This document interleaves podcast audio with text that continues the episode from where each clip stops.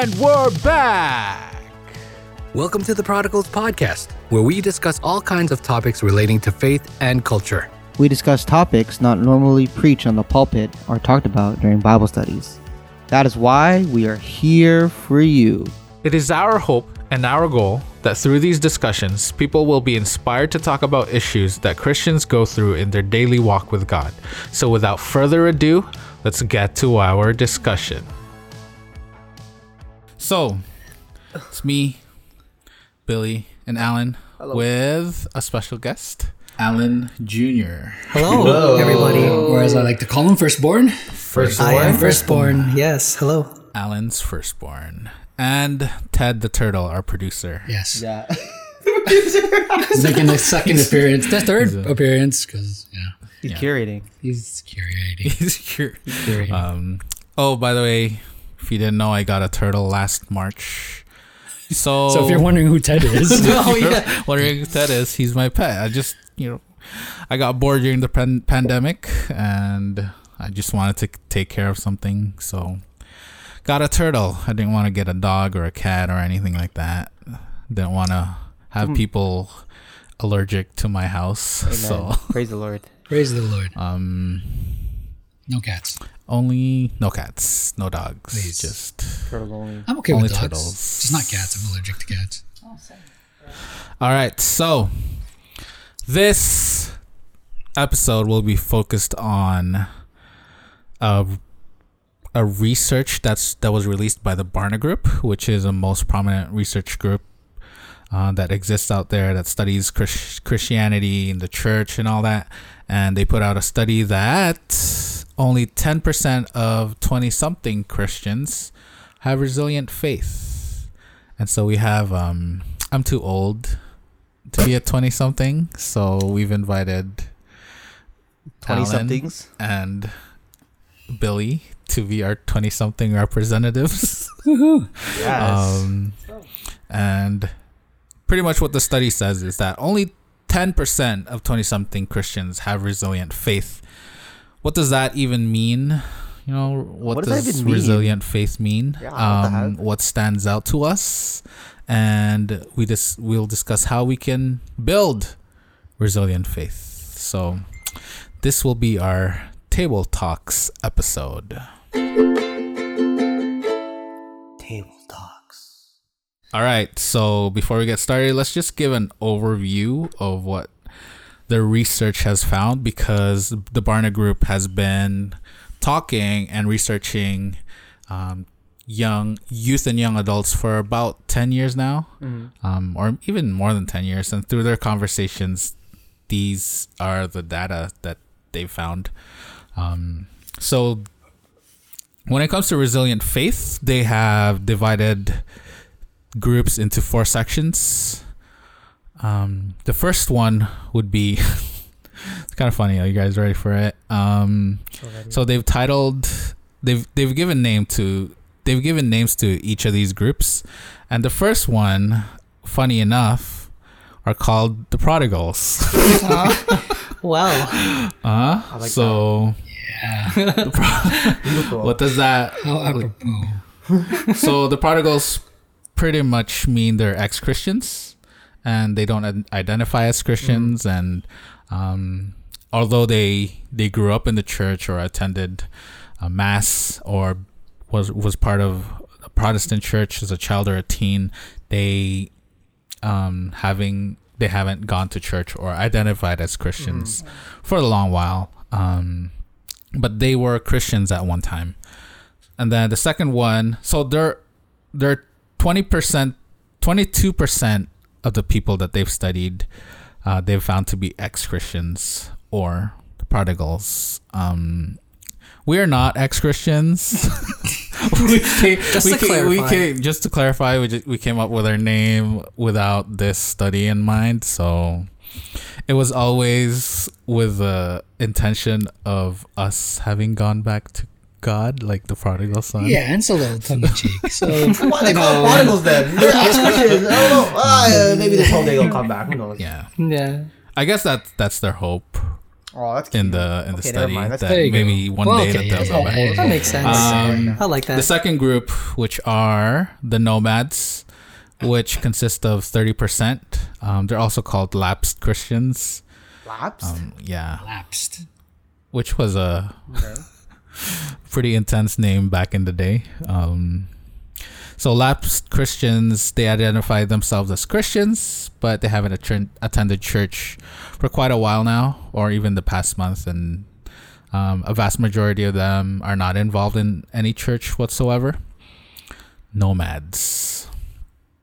Uh, the third group would be habitual. They're called habitual churchgoers, and they are found to be 38% of the people they have studied. And pretty much what habitual churchgoers mean is that they describe themselves as Christians and they occasionally or occasionally uh, regularly attend church, um, but do not have fundament foundational core beliefs or behaviors associated with being an intentional, engaged disciple. Then the last group would be called resilient disciples. They identify as Christians and attend church at least monthly and engage with the church more than just attending worship services. They trust in the Bible and its authority and are committed to uh, personal relationship with God and Jesus um, and affirm that he was crucified and was raised from the dead uh, to conquer sin and death. And fourth, ex- they express desire to transform the broader society as an outcome of their faith. Wow. Beautiful. So those are the so those are the four people have studied, and basically, so according to the data that they have shown, their conclusion is that only ten percent of these twenty something people that they have studied have resilient faith. Interesting. What do you guys think? What stood out to you from the data that was presented? Um, at first impressions, I think that even though, you know, it sounded about right in terms of uh, uh, the church, our church having, you know, issues with the retention of young, uh, young adults and youth, uh, 10% did seem a little bit shocking to me. Ten percent, right? 10% is a little bit, I mean, it, and it might have been just, you know, the, the, the methodology or like the group that was, that was, That was studied, right? that was studied, they might have just inadvertently stumped onto like a valley of them. people. Yeah, some kind of valley there. eh, But even still, that's that seems unlikely given the amount of participants. Uh, that's over like fifteen hundred, right? Uh, yes. I think it said 1,514. Something like that. So it was. yeah, it's a good exactly number. right. Oh, So it is a good number for this type of, you know, uh, um, survey. But ten percent was yeah It took me a you know, kind of I got I was taken aback a bit from that. I mean, when we were talking through the stats, I'm like, well, when you first hear it firsthand, like 10% of, what was it? 10% of young people? 20 something? Wow. 20 something. That's what it says. Twenty somethings. 10% of Christian, 20 something 10 resilient faith. Um, I mean, when we were talking, talking it through all the different quote unquote types of people within each set of group, I was like, oh. I mean, in my head, it just sounded right. As in the 10% amount of people. Wow. Okay. It sounded right in my head because, okay, I don't know if this is like a hot take or anything like that, but the people outside of the 10% of the resilient faith people, in my head, I'm like, I would even question, are they even Christian in the first place? Okay. I don't know if that's a hot take or not.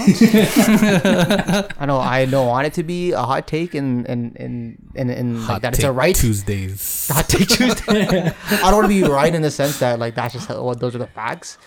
But um, I don't know. It just it, I guess from my experience of my friends and with going to church and things like that, it just sounds right to just based off of like trying to I'm trying to visualize people I grew up with the church and thinking about people who I guess quote unquote based off the study who have quote unquote resilient faith.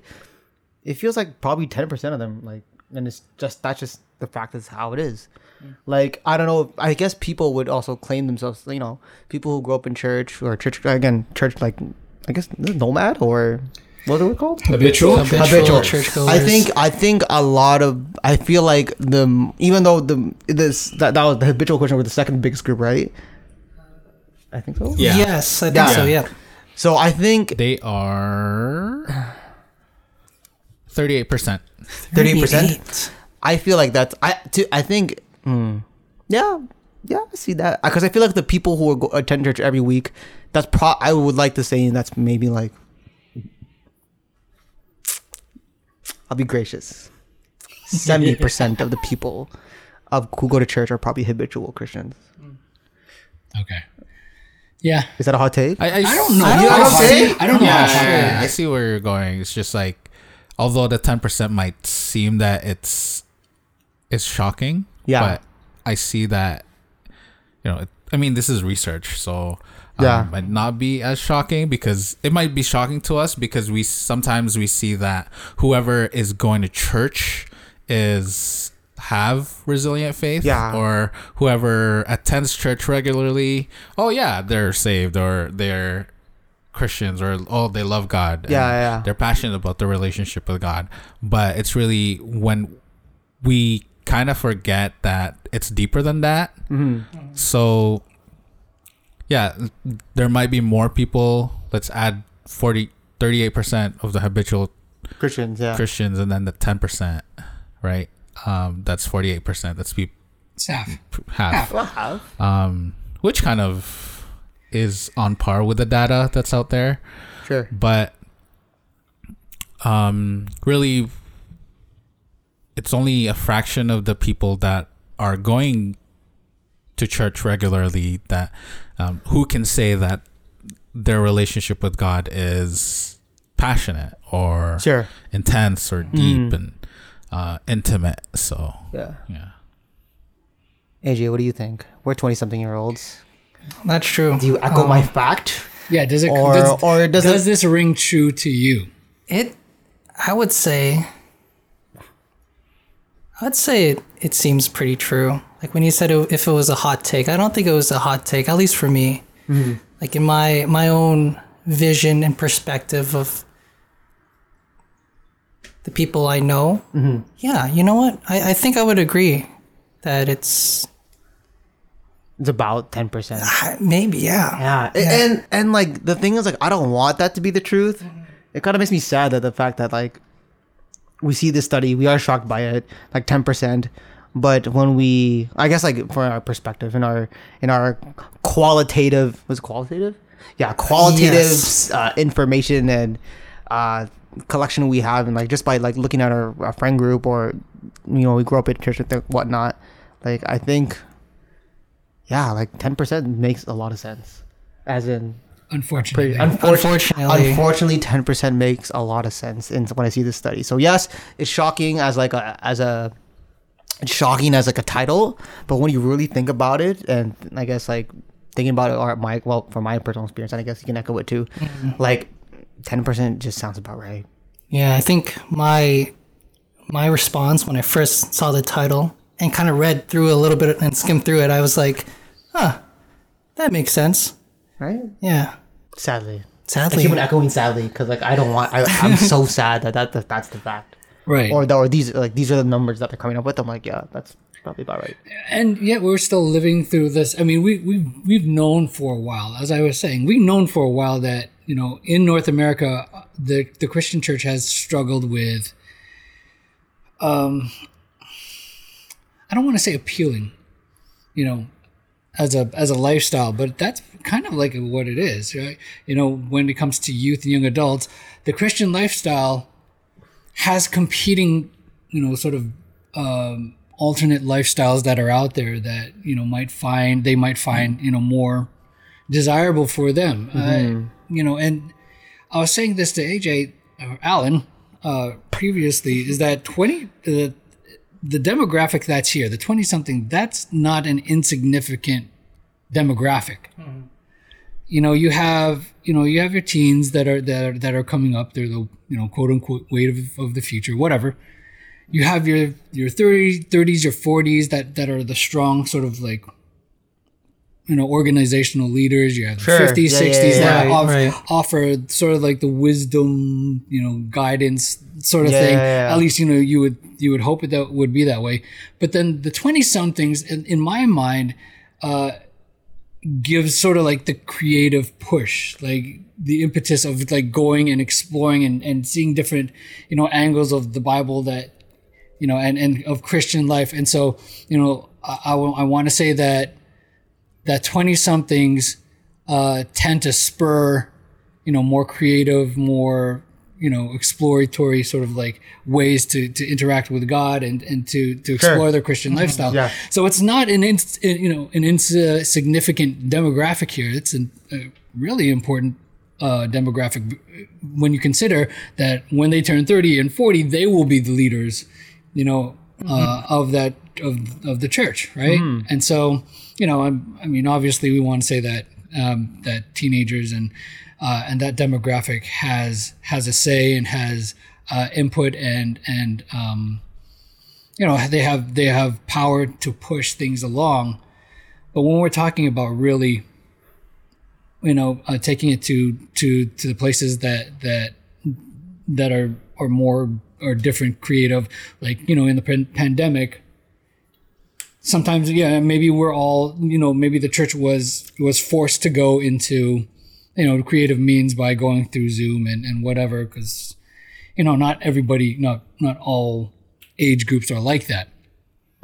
But i want to say that uh, that the churches that do so even if it's spurred on by sort of older demographics that if they had 20 somethings there it would have been easier for them to like go through because we hey we've got these 20 somethings that can help us navigate you know Uh, yeah, and so yeah the and- internet. yeah so there was like a s- there was like a safety net because of like the 20s 20 somethings that were there i would true. say uh, I, can, I can imagine that that way i don't i can't say for sure certain but you know i want to i want to harbor a guess that that's probably you know more often than not the sort of the hi- not the hierarchy but the way things work in a any given church right I agree. Right. I have a question. Like applying this, like say like you like Mark and Alan, like if you were to apply this to like your age group, if you were back in your twenty something year olds back in your twenty something year old age, like do you think this ten percent would apply to your group of friends right now? um Or in the past? Uh, Yeah, in mean, the passing? In the past, yeah, in the past. Absolutely, and I don't know why I was, you know, I don't know why I'm shocked by the ten percent. Um, maybe it's just because it seems so formal. Yeah, yeah, yeah, it's there formal. Yeah, yeah, yeah. It's there. It's it's You're putting it- a number on it, like Yeah. a definitive like number. exactly. Yeah, it's like it's it's sort of like a defining, definitive Picture. thing that's there. It, it it's um, what's the word I'm looking for? Like it's like it's official. Oh yeah, yeah, but yeah. yeah. you know that that what I've been experiencing, what I've seen, you know, throughout my experience, you know, where we'd have what a youth group of what forty, and maybe two or 3 are left yeah, in the church, Yeah, yeah, Right, seriously. right. right? When they get to you know college, university age, Mm-hmm. right? So I guess in that regard, yeah, it shouldn't have been shocking, but yet, you know, It's shocking. it's shocking. Shocking.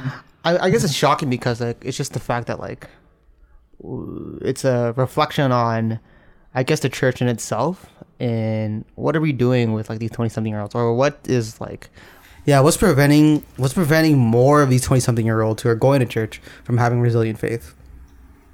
Hmm. I mean, if we.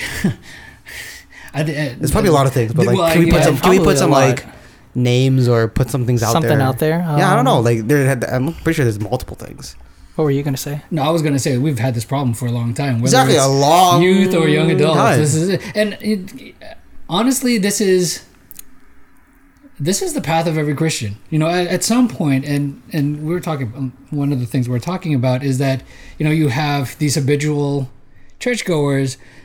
If you're brought in, brought up in the church as a child, as a teen, more more likely than not, you know, you're a cultural Christian. You're For there sure. because your mm-hmm. parents are there. You're there if you're lucky. You're there because you know your friends are there, and so course, you yeah, know yeah. you're there. But at some point, you have to decide for yourself what you are personally going to do with Jesus For sure. right and i feel that you know when you get to when you get to upper high school when you get to college university there's more opportunity for competing viewpoints right? Whether it's from your professors or whether whether it's from like other classmates or people from work that aren't from a christian background to have their own sort of uh, world viewpoints you know engage with yours. And now we we had to talk we talked about in one podcast about deconstructing your faith. And when we were talking this morning and point to the firstborn when we were talking this morning that's basically what we were, you were talking about how people would you know uh, young adults 20 somethings would get would would now be challenged with some of these you know these viewpoints and then they decide well does my does my principle on this you know work? Does it does it make sense? Do i see that in reality working and and and being a benefit to myself or other people? Sure. is it something that's worth it holding on to? And this is where you know it's sort of like where the rubber meets the road where you, now your faith has come into like reality. And Yeah. you need to be able to accept that as part of your own. You discard it or you double down on it. Yeah, it's true. Right and i think that's that's where we you know that's where we we you know we we come to this this situation where only 10% have a resilient faith right uh, and then there's a larger number that's habitual because i think for for a lot of this and that goes to your point that christians in the church they're not always like fully into that they're Yeah. not fully They don't have the bought in. resilient faith, no? right Going back to your hot take. right? and so in my mind, there I, I call you know I would say they're cultural Christians. They are there because that's what they know. That's what they've accepted it as their identity, not necessarily because of Jesus, but because that's what they're comfortable with. That's where their friends are. That's where you know their circles of influence and circles of support are. Yeah, it just makes sense. It's just like community, just in general. Right. Yeah. right with any community like um it's it's like uh just as an example like when i see people who um like young adults who leave the church like so often i find them finding community in different places. And of course they're gonna stick with that community because that's where again you're saying before that's where they get their support friendship and i just like camaraderie just within i guess like centralizing on something right? And i guess as a church community we are just not providing that for these young people or these 27 year olds Yeah. Uh, uh, you know, and and they get to the point where their faith is tested. That's just it. Like all the For things sure. that they've learned in Sunday school, all the things they've learned in Sabbath school, you know, do they do they hold water? Do they, you know, stand up to the test? Uh, and you when we take a biblical approach to it, the scriptural approach to it, you know, the the two sort of passages that that I that I think of automatically is. Um, you know, the foolish man, wise man, building on their house, uh, their house on the rock or the sand. When the winds blow, will their faith stand? yeah Uh, and the other one is the parable of the soils, where they listen to the word, whether it's a short period of time or over a long period of time, where they've grown up in the church and they've listened to sermons and VBSs and all that good stuff. You know, which soil does the word of God fall upon in their heart? Is it, you know, off to the side where, you know, Satan can I mean Satan can come and steal it, you know, doesn't doesn't take root in hard hard ground because your heart doesn't want to whatever.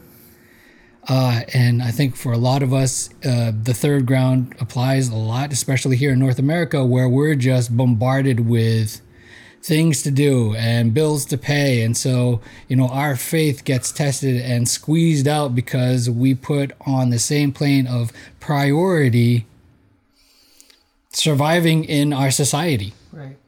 on a financial, on a social, uh, on you know level, and so that all gets you know that all gets choked out, and then what's left is you've got resilient faith, 20 somethings that you know lands on the good soil the word lands on the good soil and then you you know 20 30 50 100 fold whatever the, the thing is where you know where they're blessing others and Sure. and Yeah, yeah, yeah. Yeah. All right. So where we find that good soil? you guys got some of that good soil. got some of that good soil. um, I guess the question now would be, how do we even begin to build resilient faith within ourselves and others?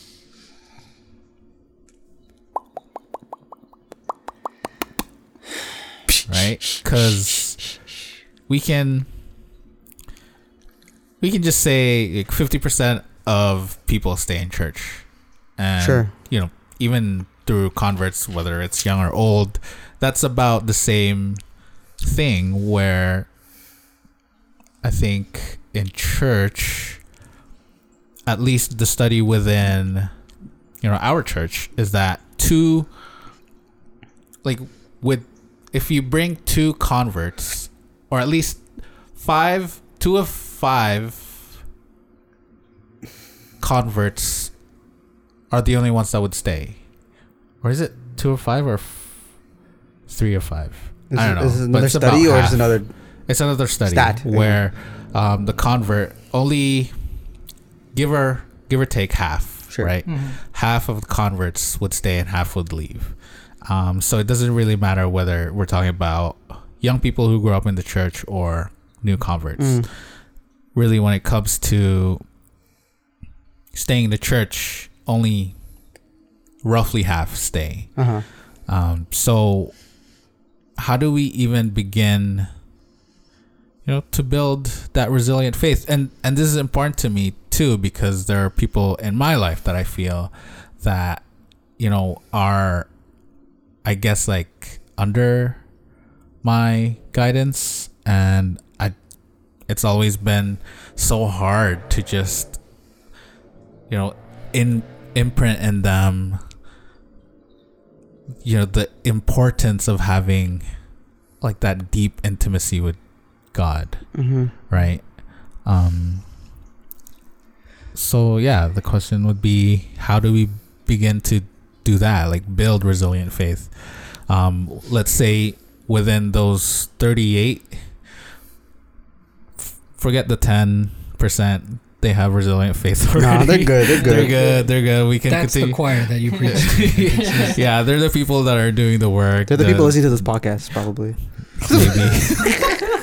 Um, but like the thirty-eight percent, or even the nomads, Mm. um, and then the prodigals, we can, you know, let's think about that later because you know that's evangelism or trying to get them back. Mm-hmm. But within the thirty-eight, or within the nomads, the thirty-eight percent, which are the habitual churchgoers, or the nomads, which are thirty percent how Mm-hmm. do we even get them or nudge them towards having resilient faith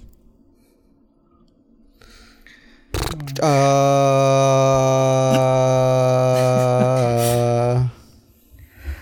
okay, I can't say this for myself, but I've heard from just listening to other things and other podcasts and I guess other people. Most of the time, I just feel like most of the time, these, I think the things that are stopping these people from having resilient faith, or maybe I'm talking about more about prodigal people, prodigals. But I think most of the time it's about like what are the examples of people older than you or more experienced, quote unquote, more experienced Christians are you? What are they presenting to these 20 something year olds? What are they, what examples are they setting for them as what it means to be a Christian? Right? Because, like, I don't want to say it's generational, but for sure, if you are a 20 something year old and your parents are like, they have been habitual Christians growing up, in my head, of course, and in my head, of course, they're gonna your children are either gonna grow up as nomads or prodigals or as habitual Christians because they don't know what it looks like yeah. to have to what real Christianity looks like, what it looks like to have resilient faith more often than more not, often right? than not, right? Because I was gonna be like, oh yeah, like I was gonna say like I feel like pastor kids are sometimes an exception because sometimes they're just like they It's don't- 50-50. It's 50-50, maybe maybe I don't know. There's a I don't know, but I feel like a weird dynamic there. But I just It's feel like uh, habitual Christianity will create more habitual Christianity, which will create more habitual Christianity.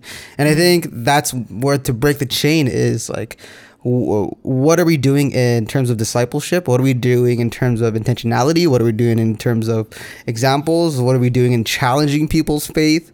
Uh, these um, habitual Christians or these nomad people, because I think those are the things that people lack within those that habitual Christianity group because I know for a fact not a for no I don't know for a fact I know for myself that I like for Mark and Alan like you guys are the for they for people who are listening like these guys were my youth leaders and they were an example of what it looked like to be a like uh not a habitual Christian or Christians with resilient faith We're only habitual Christians.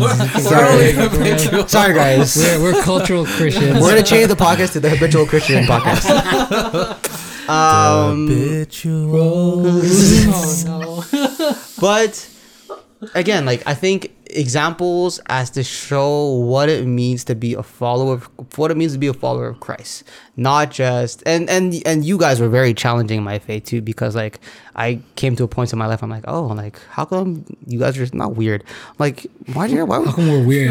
not weird like like things because like because like asked me that. because as christians like we're so counter like as as followers of christ we should be like pretty countercultural to the way the world works right? Mm-hmm. Like as like oh, what was it there was i was talking to someone and um they're supposed to go so this person lives in Hamilton. They needed a ride to a frisbee game, so the these pe- two people are on the same team. One person's in Hamilton. They need a they need a ride, and then the person who's driving asks the other person in Hamilton, "Oh, can you can you just bus to where I am, and then we'll go together to the to the game?" And I'm like, doesn't make any sense to me. Why don't we just pick them up? And I'm like, oh, like yeah, because like people people don't go out of their way to sacrifice themselves to just go out of their way to pick people up, right? Like Alan, when we had to go to church for something for like a youth group or, or like a Friday night something, like you'd go out of your way. Where were you coming from? Like from King City or from? I was coming from Oshawa. See, coming from Oshawa, for okay, we're in Canada, we're in Ontario. Oshawa is like the most east ever in the world, and Brampton is the most west place you can go in the world. And he goes all the way west to come pick me up just to go to church in the middle because I had no ride. Well, I could have bus, but like, It's more than an hour yeah, exactly. to So, each other.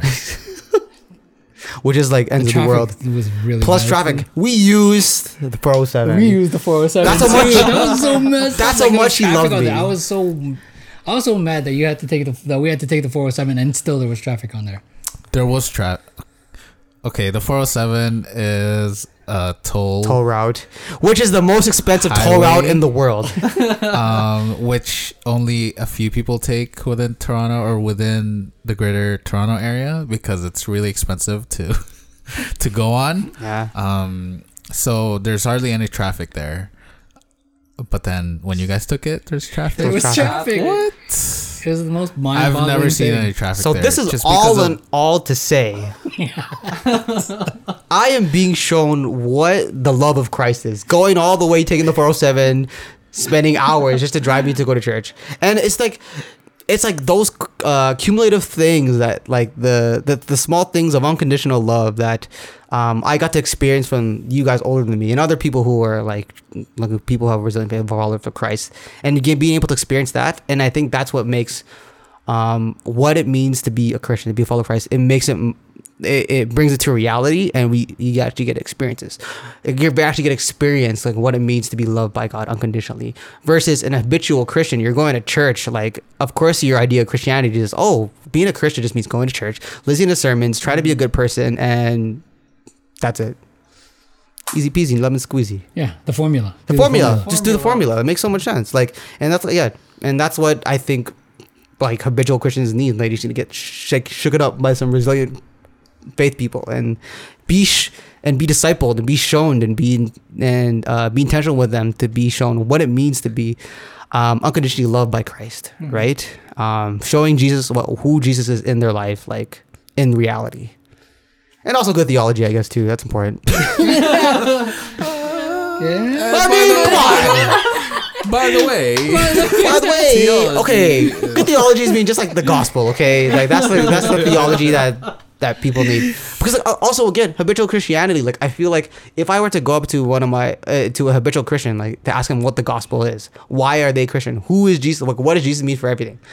Uh, within the grand scheme of being a Christian, like Jesus died for me for my sins, um, and then I would ask him. I would like to ask them, what does that mean to you?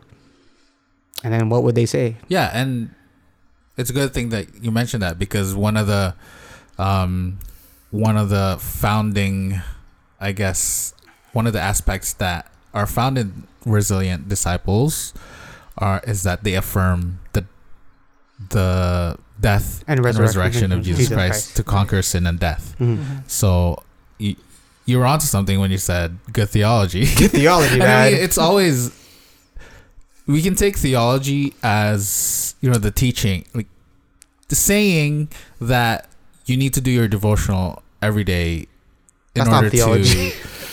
In order to, it is There's a, theology. there's a, there's a, there's, Okay, fine. there's Yeah, yeah, yeah, you're right, you you're right, You you're are right, right you in the sense right. that we do need good theology.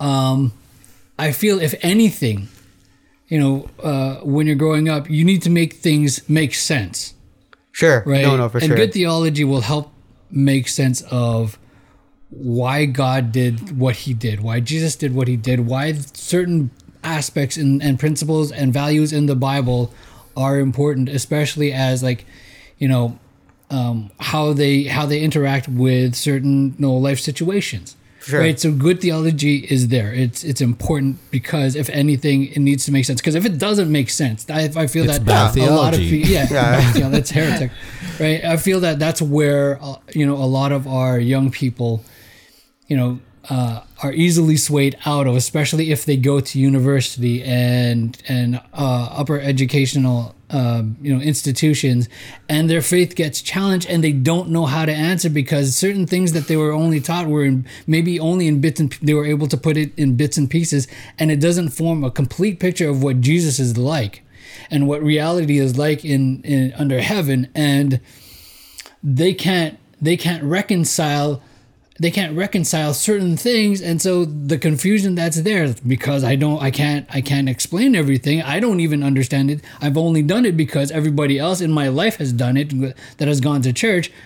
Maybe it's not for me. And that whole deconstructing of faith can you know uh in ensues and they'll get rid of things that don't make sense. So absolutely theology matters it, especially if it's done in such a way that things make sense Mm-hmm. because if they mm-hmm. don't like I, I feel that you know that's where a lot of that's where a lot of our our, our young people you know um, start down the road of going away. Hmm. Yeah, and I, I just had a conversation. I, I I went out with my friends who grew up in the church and who who I grew up with in the church, and their main gripe with their parents and the way that they brought up is not that they made is not the way that they taught them, but it's just that they taught them without telling them why or making them understand. Sure. So it's like, oh, you need to go to church, but why? But why Or you need to not play basketball on on Saturday or or whatever. but they they were never taught why or it just didn't make sense to them and um and that's a big gripe that they have with their upbringing, right? So Maybe just is that a generational thing? no Maybe that's been there well i mean like if Well, like- generational by the time if you mean by you know uh children getting out from under like absolute control of their parents no, no, like generational in the sense that like, um, the parents of like, like of you, of like I guess Mark, like you- what are you thirty something, thirty something, like me- my parents twenty something, like when when they grew up, it was like, oh maybe it's Phil, maybe it's even like Filipino culture, like just listen to your parents. They, they got that no they that was their culture growing up. Yeah. so Right, therefore based on what they know of how to raise children it's just like this just listen to me. Let me tell you and that's it. Mm. Whereas i think like now like i think like for us like us young people right? Yeah us young Us people. young people. Us, Us young, young people, people. us are young included, people. right? yeah, yeah you're I included. affirm that statement. No seriously. It's it, it we get to we get to see that like as like i said in parents, as leaders, as like more quote quote unquote experienced Christians, we now know that again, like Mark, what you were saying with your friends, like we they uh, people aren't taught to critically think with their faith, right? They're not able to interact with the faith that they're given or that they've learned about. It's just head knowledge, right? Yeah. And I think your question of is it generational? I think yes, it's part generational and it's but also with us when it comes to our culture, it's also part um cultural because you see the parents came from the Philippines, but then the kids grew up in Canada. Yeah, it's totally it's just different. like really really different. And Yeah. like Right, right. uh, what but you'd see that a lot of our age group who have parents in the Philippines who are still in the Philippines would still have that culture of just accepting what the Authority past generations yeah. have um have taught them. Sure, which is not bad in its own thing. It's just different. It's right. Different. it's i guess we're a lot more rebellious. I don't want to say rebellious but it's just like we put importance in making it sense for ourselves Yeah, Yeah. I feel. I, I, I wouldn't say rebellious because we're going against you know whatever it is but for for us that were you know immigrants you know um and we've said this before you have three competing cultures you have the north american culture that we're that we're trying to integrate in we have the old culture old, old culture of what we came from and that our parents are still you know that's that's the way they learn how to do things how to navigate their reality. And then you have the kingdom culture. How are you supposed to and, and for somebody that's growing up into that which rules to follow what rules apply when why is it this way when these two these two um, cultures clash in terms of their ideology? Why do i have to why why are you as the parent picking one over the other in different times? Like the the, the lack of, of consistency maybe uh-huh. on on some of the things that they've been telling and the rules that were there. Maybe that's confusing. And when you get to that age where you can start taking control of your own life to make your own rules because you're not you know maybe you're not living under the roof because you're gone off to college and university hmm. right now you now you can start to decide well what fits and what doesn't. And that's what i was saying is that everybody has to come to that point. You know whether you're christian or not you know everybody does that at least in the north american sense right? You start have to take control of your own destiny quote unquote. Uh, and that's where things start to you know be more be more personal in how you construct your own identity like how you are going to live your life. That's where you know a lot uh, that's where it starts to solidify. And i find that that's where you know that's that's the proving ground the training ground the the, the battles that are won and lost a lot of that is is there. Not to say that that's where the fight begins. If i were to say where that fight begins it's at home and you'll find that more often than not, I would say that Christian homes that have that uh, to your your guys' point that show what Jesus looks like, not just from a rule standpoint. Like you Of shouldn't course. do that. You can't do that. You need to do this. You have to think this way. jesus didn't do this right?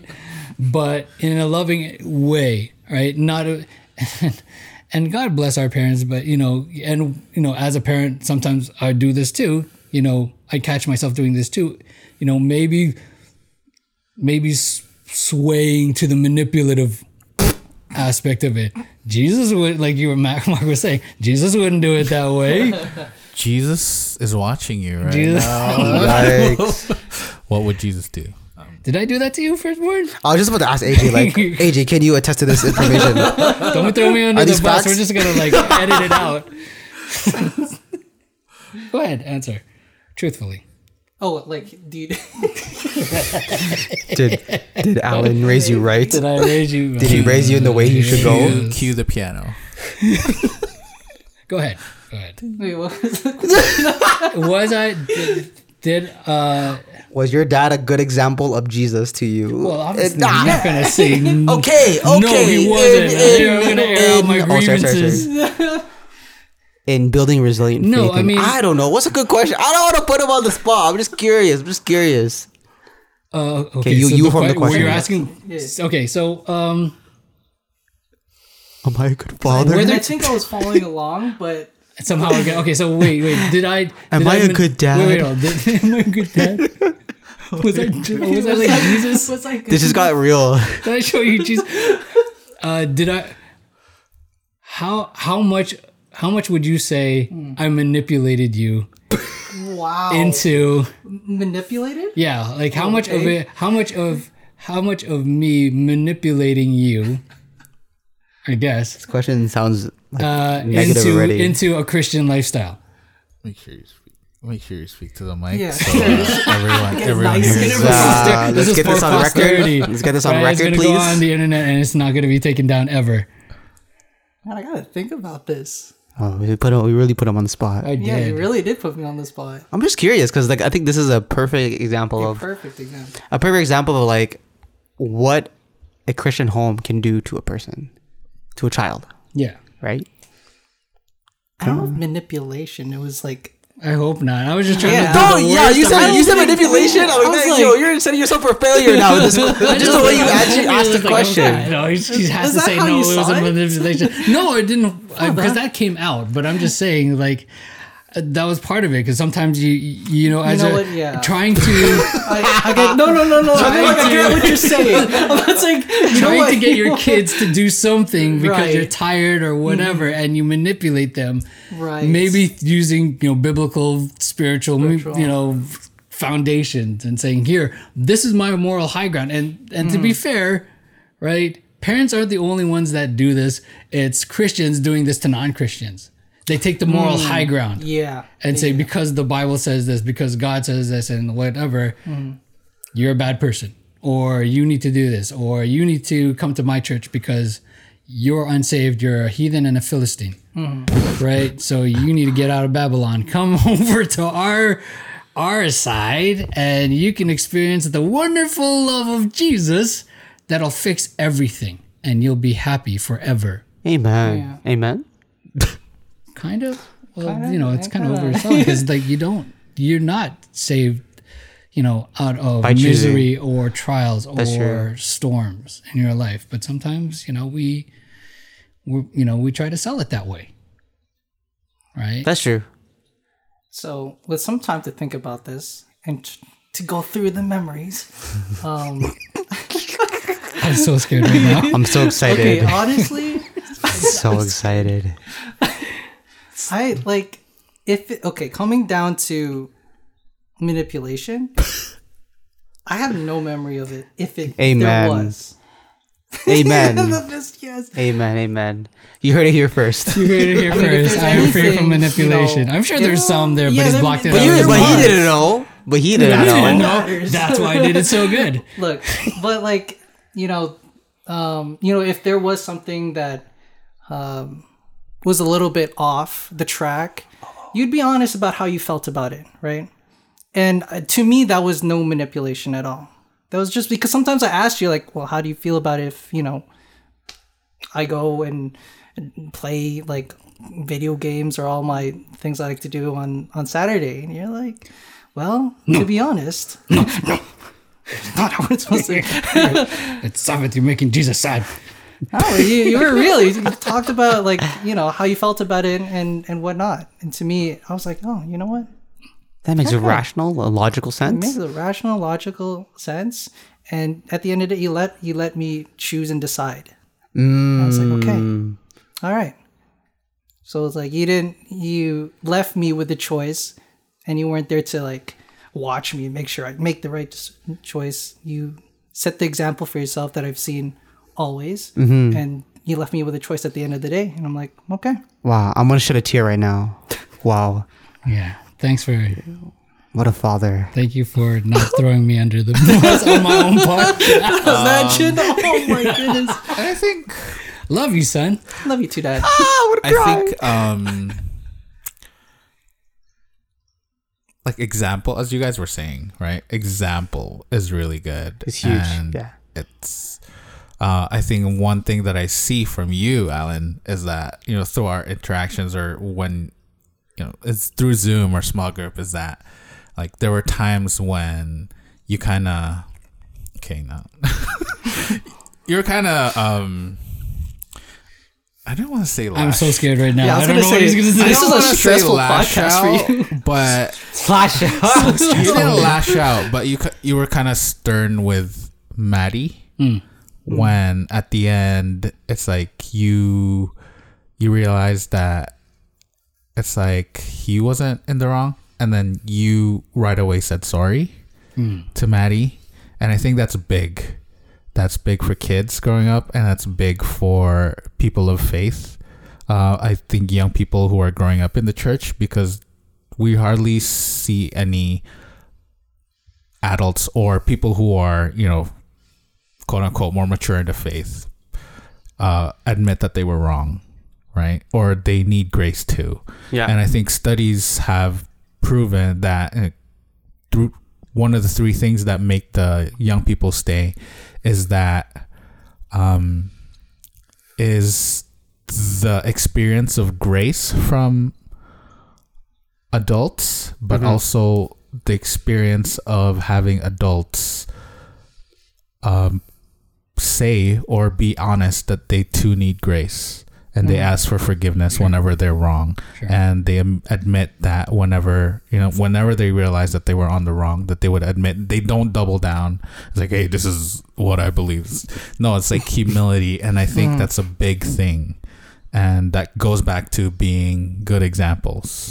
Yeah. Um, Genuine good examples. Yeah, and we talked about this morning, didn't we? Um, about you know people giving fake answers. Yes. Yeah, we did. What? How did that? Fake answers. Yeah. That's just like yeah, What like the heck? um, like I had some friends. You know, I was chatting about like, you know, what are the things that, what are like the things that, I don't know that um, because I was I, I was talking about like their journey, their religious and spiritual journey. Yeah. Um, through the years, and they're Sure. saying, well, you know, I feel a little bit farther away from from my walk with Christ, and I, I said, how come? It's like all these, all the they listed me a couple of reasons, but one that stood stood out to me that we talked about was just the support from other people in their religious denomination, church, and group.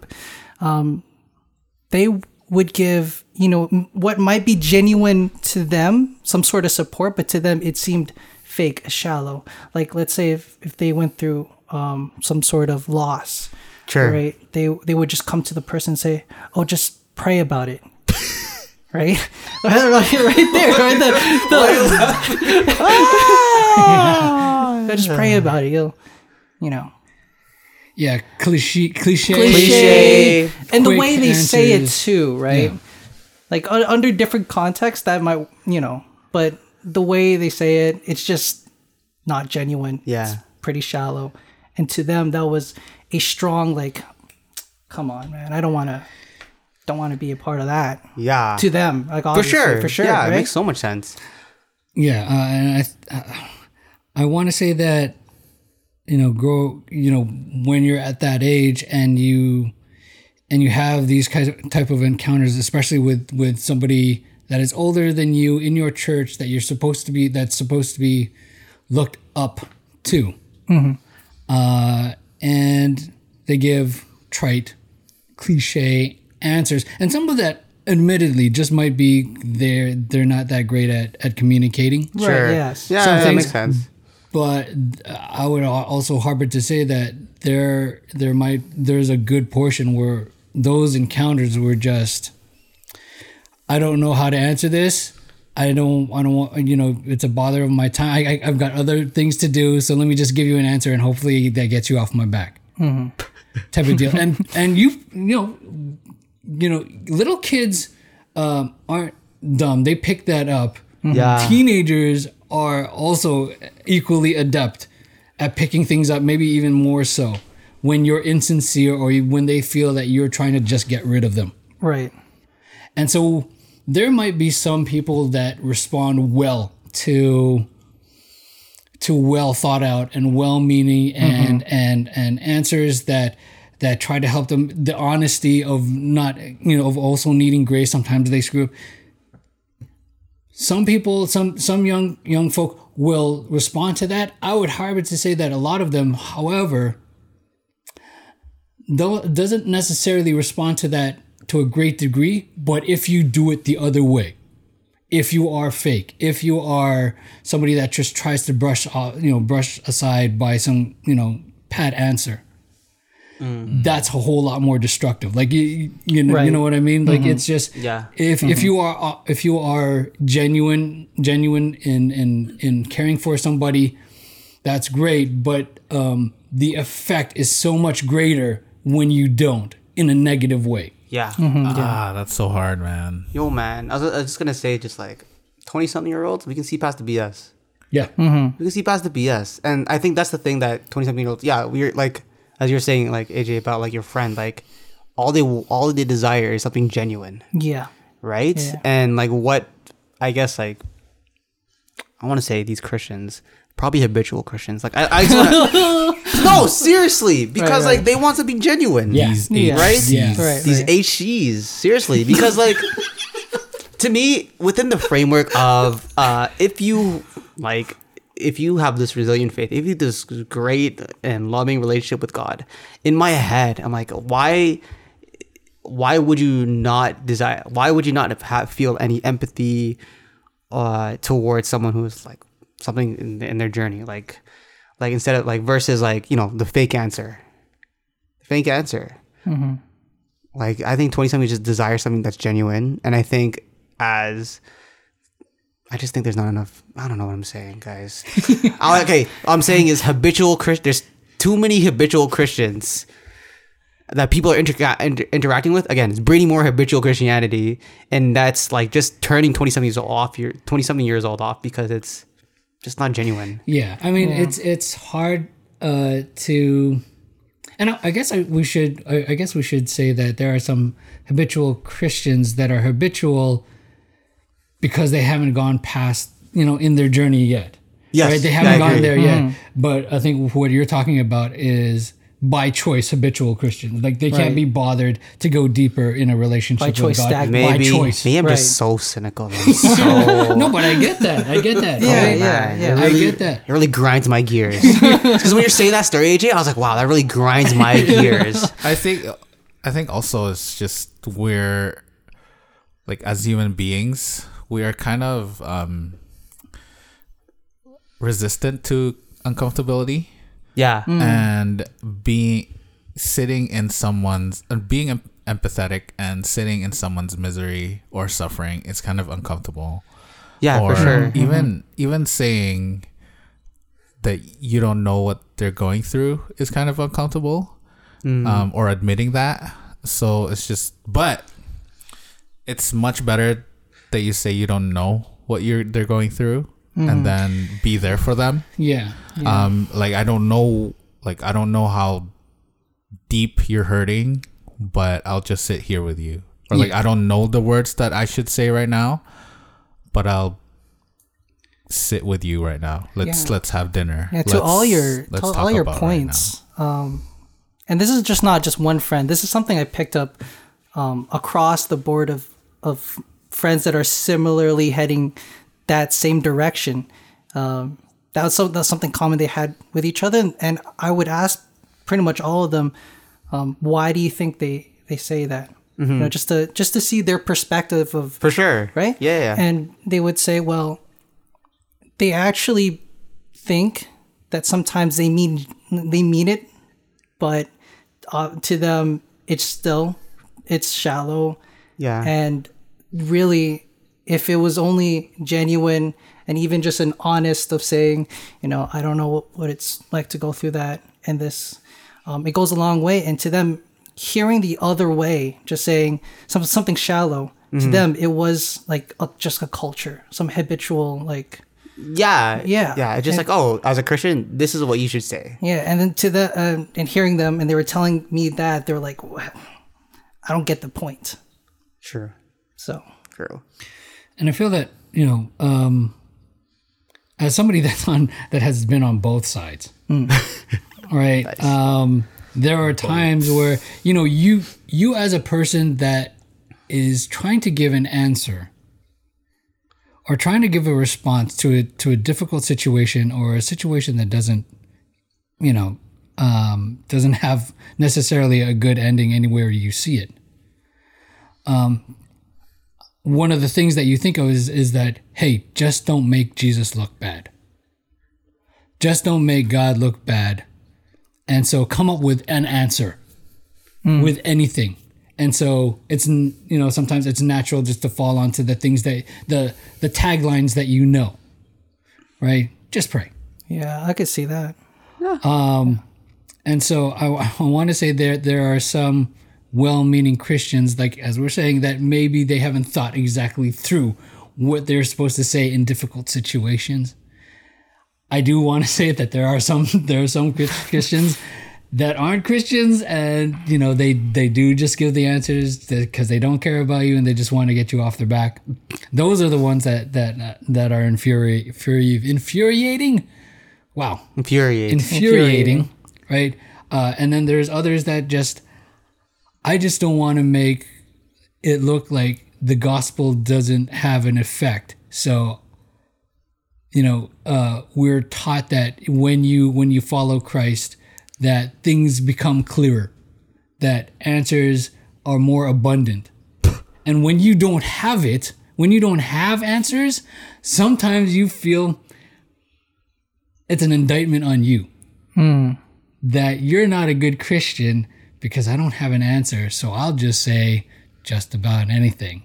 And I don't want to make him look bad. So I'll stick with the cliches because that's what I know. I'm just trying to get it from the other side. So I, I, under, I understand that. Right? I, I get the reason, the reasoning there.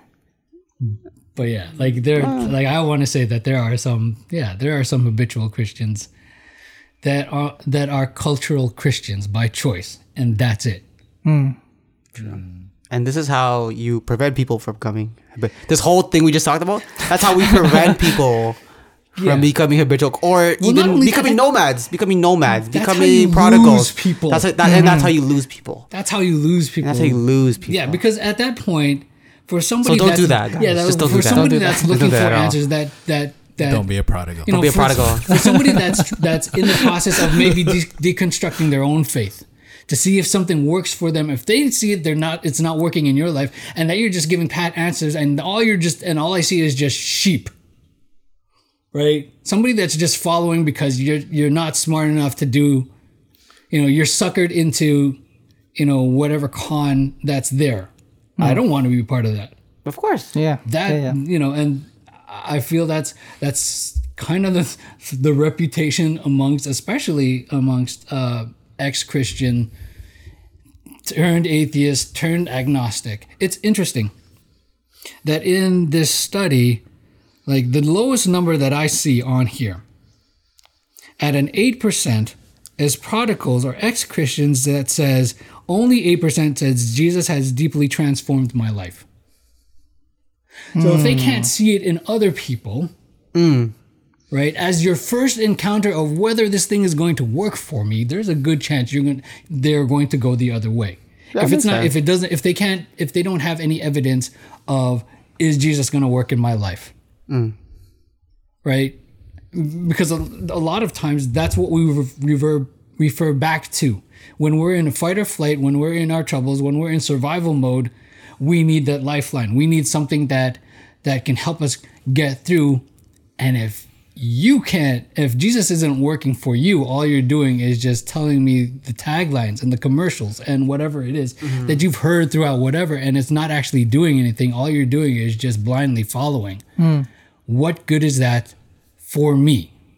Hmm. Hmm. And I, and it's and it's it's sad and it's hard because the gospel goes farther than that.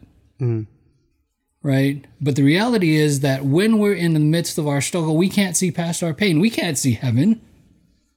Right? A lot of times we can't see past, you know, um, uh, our our own emergencies. You know, what good is heaven if we're in crisis right now?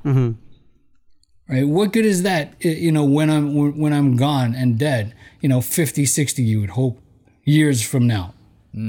I need help now. Yeah, that's funny you say that because I think last year I was, or two years ago, I was reading. What's it called? Love Wins by Rob Bell. Heretic. I'm joking, I'm joking, I'm joking. That's a big oh, joke. that is the biggest joke of all time. Okay, no, guys, seriously, it's fine, it's fine, it's okay. But I was reading Love Wins No one's by Rob here. Bell. No one's canceled here. and he says something that really space, struck space. me and stood out to me. It's just people, you know, Christians are so considered or are so concerned with hell in the future that they ignore the hells that are happening right now, hmm. Hmm. which is suffering in other people and hunger or famine in Sure. other countries. And yeah, it's just like what you were saying is that you know people can't see the pain that other people are going through right and they don't want to see that and that's why they're not empathetic Mm. to others mm. Right. But, yeah. And that goes back to the parable of the soil where, you know, maybe the roots in their faith hasn't gone deep enough. And when, you know, they find adversity in their life, it's not deep enough to hold it, Yeah. you know, their faith together. Mm-hmm. I I think the huge thing that we can as like I don't want to label us as resilient faith people. It sounds so elitist. Not me No, we're myself. prodigals. We're We're prodigals. prodigals. Yeah, yeah. I think a way to combat this is like you got you guys were talking about before the father and son duo. As parents, as leaders, is that we can help these people in critically thinking and interacting with their faith, with their faith, interacting with Jesus, interacting with the gospel, and making them think and giving them the decision. Right, like you, AJ, saying, like you, your dad gave you the facts, what he thought, mm-hmm. And his rationale, and then he made you think about it, and you got to make a decision Yeah. and I think that's that was huge. I think that was huge for me, like growing up as a as a as a um as a young Christian man, I guess, whatever. Like again, like I hated the BS answers. I hated the cliches. Like I wanted to interact. Like I wanted to interact with my faith. I wanted to interact with the gospel. And how did that actually interact with my day to day life? How did that interact with my relationships? How did it interact with my work? How did it interact with like literally everything? Mm-hmm. And it does mm-hmm. and versus like oh this happens in my life as a christian we should do this this happens we should do this algorithmic christianity Algorithmic Christianity. christianity Algorithm. i think that's a way we can put it like but that's what habitual christianity looks like it's algorithmic algorithmic this happens do this da, da, this versus i think people with resilient faith um, who have strong relationship with with with, uh, with god is like we that we were given the opportunity. People are challenging us. People are pushing us to be like hey this is happening. So what's up with that? It is. And, you know, let- let's give ourselves also a little bit of slack because it does, I mean, it really boils down to what you as an individual decide. exactly. That's huge. That's right. huge. Um, so while you but having said that while you can not you know choose for them you can definitely stand in the way. Yeah for sure. Yeah. right? And that's what i think that that irks a lot of us that has had you know um, negative encounters with church folk. Right? And all those that are out there that have left the church or disillusioned with the church uh, i would harbor to say that a, a good portion maybe the maybe most of them right? Um, has has church people gotten in the way of seeing what jesus was really like because of the way that they the encounter had gone? And maybe it was just uh, a crude mistake. Maybe it was just you know the, the habitual christian that that is only by name that is only by name only. Right? And you know the worst the worst experience is like or the worst situation is like a power hungry elder that you're just in their way and you know somehow they're they're moving to get you out because you know you're challenging their authority or they're challenging the the gospel and therefore you know you by by whatever right? Um and we wish that weren't the case but that happens right? That's a reality not in our own not only in our own denomination. That happens just about everywhere. Um and so you know um like i said we we can't help make people make that choice. That's that's between them, the Holy Spirit, and God. We can stand in somebody's way, though.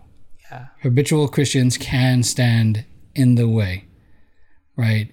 If you, if it's just about rules and not about grace, Yeah. and there has to be, and there has to be a balance Oh yeah, for sure. right? There has to be a balance. You know, you can't just, you know, on the one hand, it can't just be, hey, just do whatever you want. God loves you, that sort of thing, Right. mhm. right? Um, I, I feel that that's probably the more of the message that we need today. But let's not forget that there's also that the God, our God, is a God of justice. He's also a God of rules because rules help us to get along with one another. Going back to good theology. Good job. Go back to good, theology, to your point. Good job. It all Comes back. It I all think- comes back. Yeah, I think um, going back to the research that was shown and the conclusion that they said is that the data I- indicates that you know one of the things that we need to do is to help these young people with their conversations with God, right? Um, and help these young people realize that God wants to speak to them.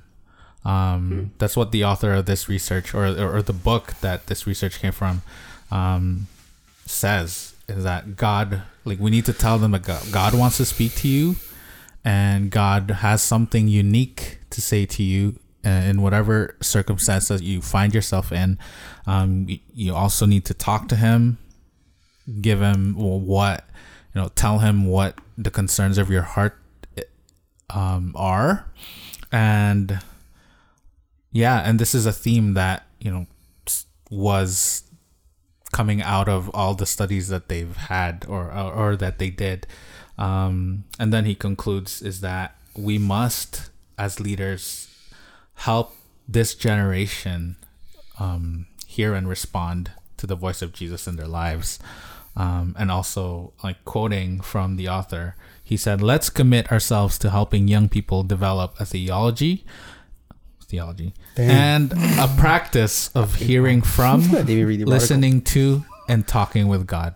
So, like one of the biggest things that we can do is just encourage and teach them the foundational um, truth and the importance of having conversations with God.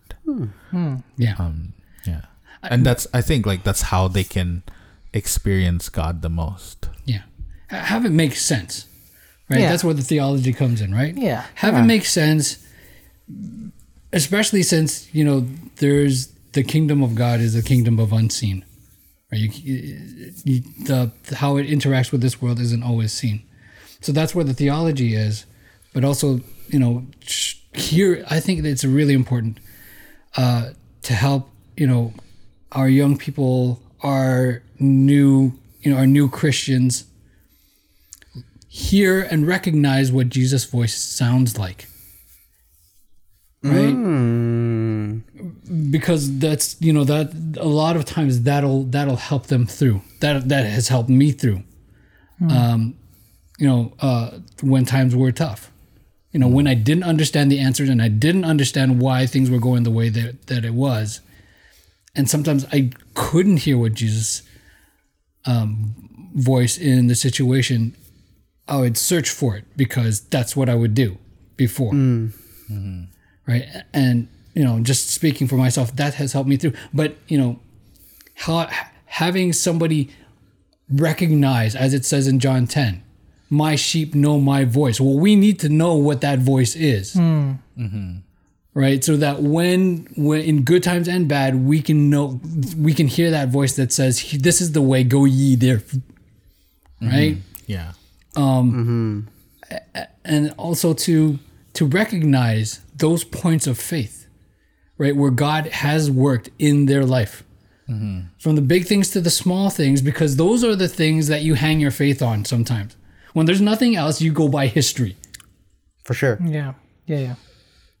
because that because you know whether it's whether it's a relationship with child and and and parent friend with friend leader and you know, those that follow Mentors. Yeah. mentors trust trust is based on opportunity and experience Mm-hmm. Mm-hmm. right? What you trust somebody because they've done this thing in the past.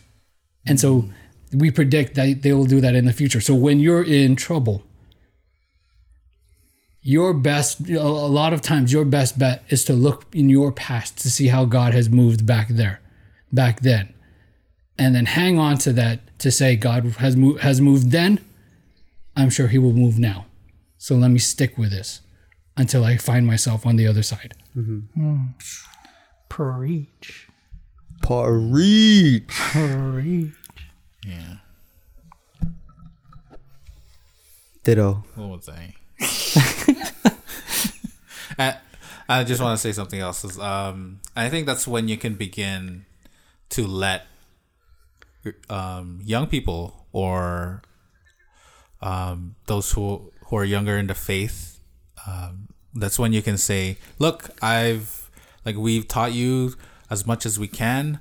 We've discipled you, and we've equipped you to hear God's voice and to differentiate between God and the enemy. And this is and this I can let you then decide for yourself. You know, like you know when young people are like, "Oh yeah, like should I do this or do do that?" Um, we can say, "You decide," because we've we've put in like we've imprinted in you like this the knowledge of how to go, talk to God. Yeah. So um we we'll give you that freedom. We won't rule you with an iron fist. yeah, yeah, yeah. I was gonna, I was gonna say like, oh, I just tell them what would Jesus do, but it's not what would Jesus do. it's like, yeah, what you're just talking about. It's about like, hey, like, you know Jesus, you have a relationship with him. What is he telling you to do? Mm-hmm. I think also to take that one step further, when, when they don't make the right decision hmm. and they go away from it and there's a mess on their hands, will you be there to help them um, clean up? Mm-hmm. Oh, that's think- huge. yeah, That is huge. That's a that's a good. You know, it, that that alone can can hinge somebody, yeah. whether to yeah. Christ or not. that goes back to example, right? Mm-hmm. Mm-hmm. And Yeah. experience of grace from the older generation or the more mature Right. people in faith. Right. And that's and it's it's easy to say, obviously.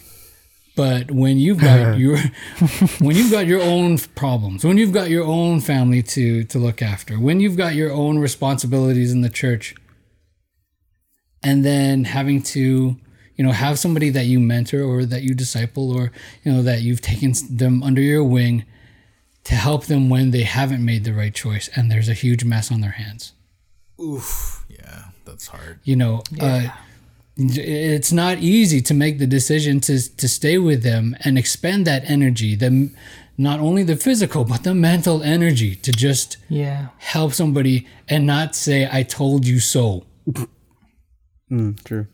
right Or the Bible. or the bible so. tells you Oh, jesus formed you Right?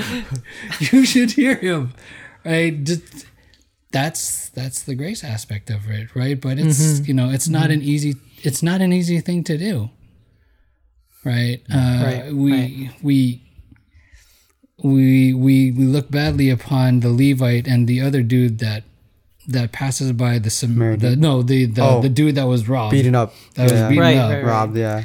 right uh, Priest.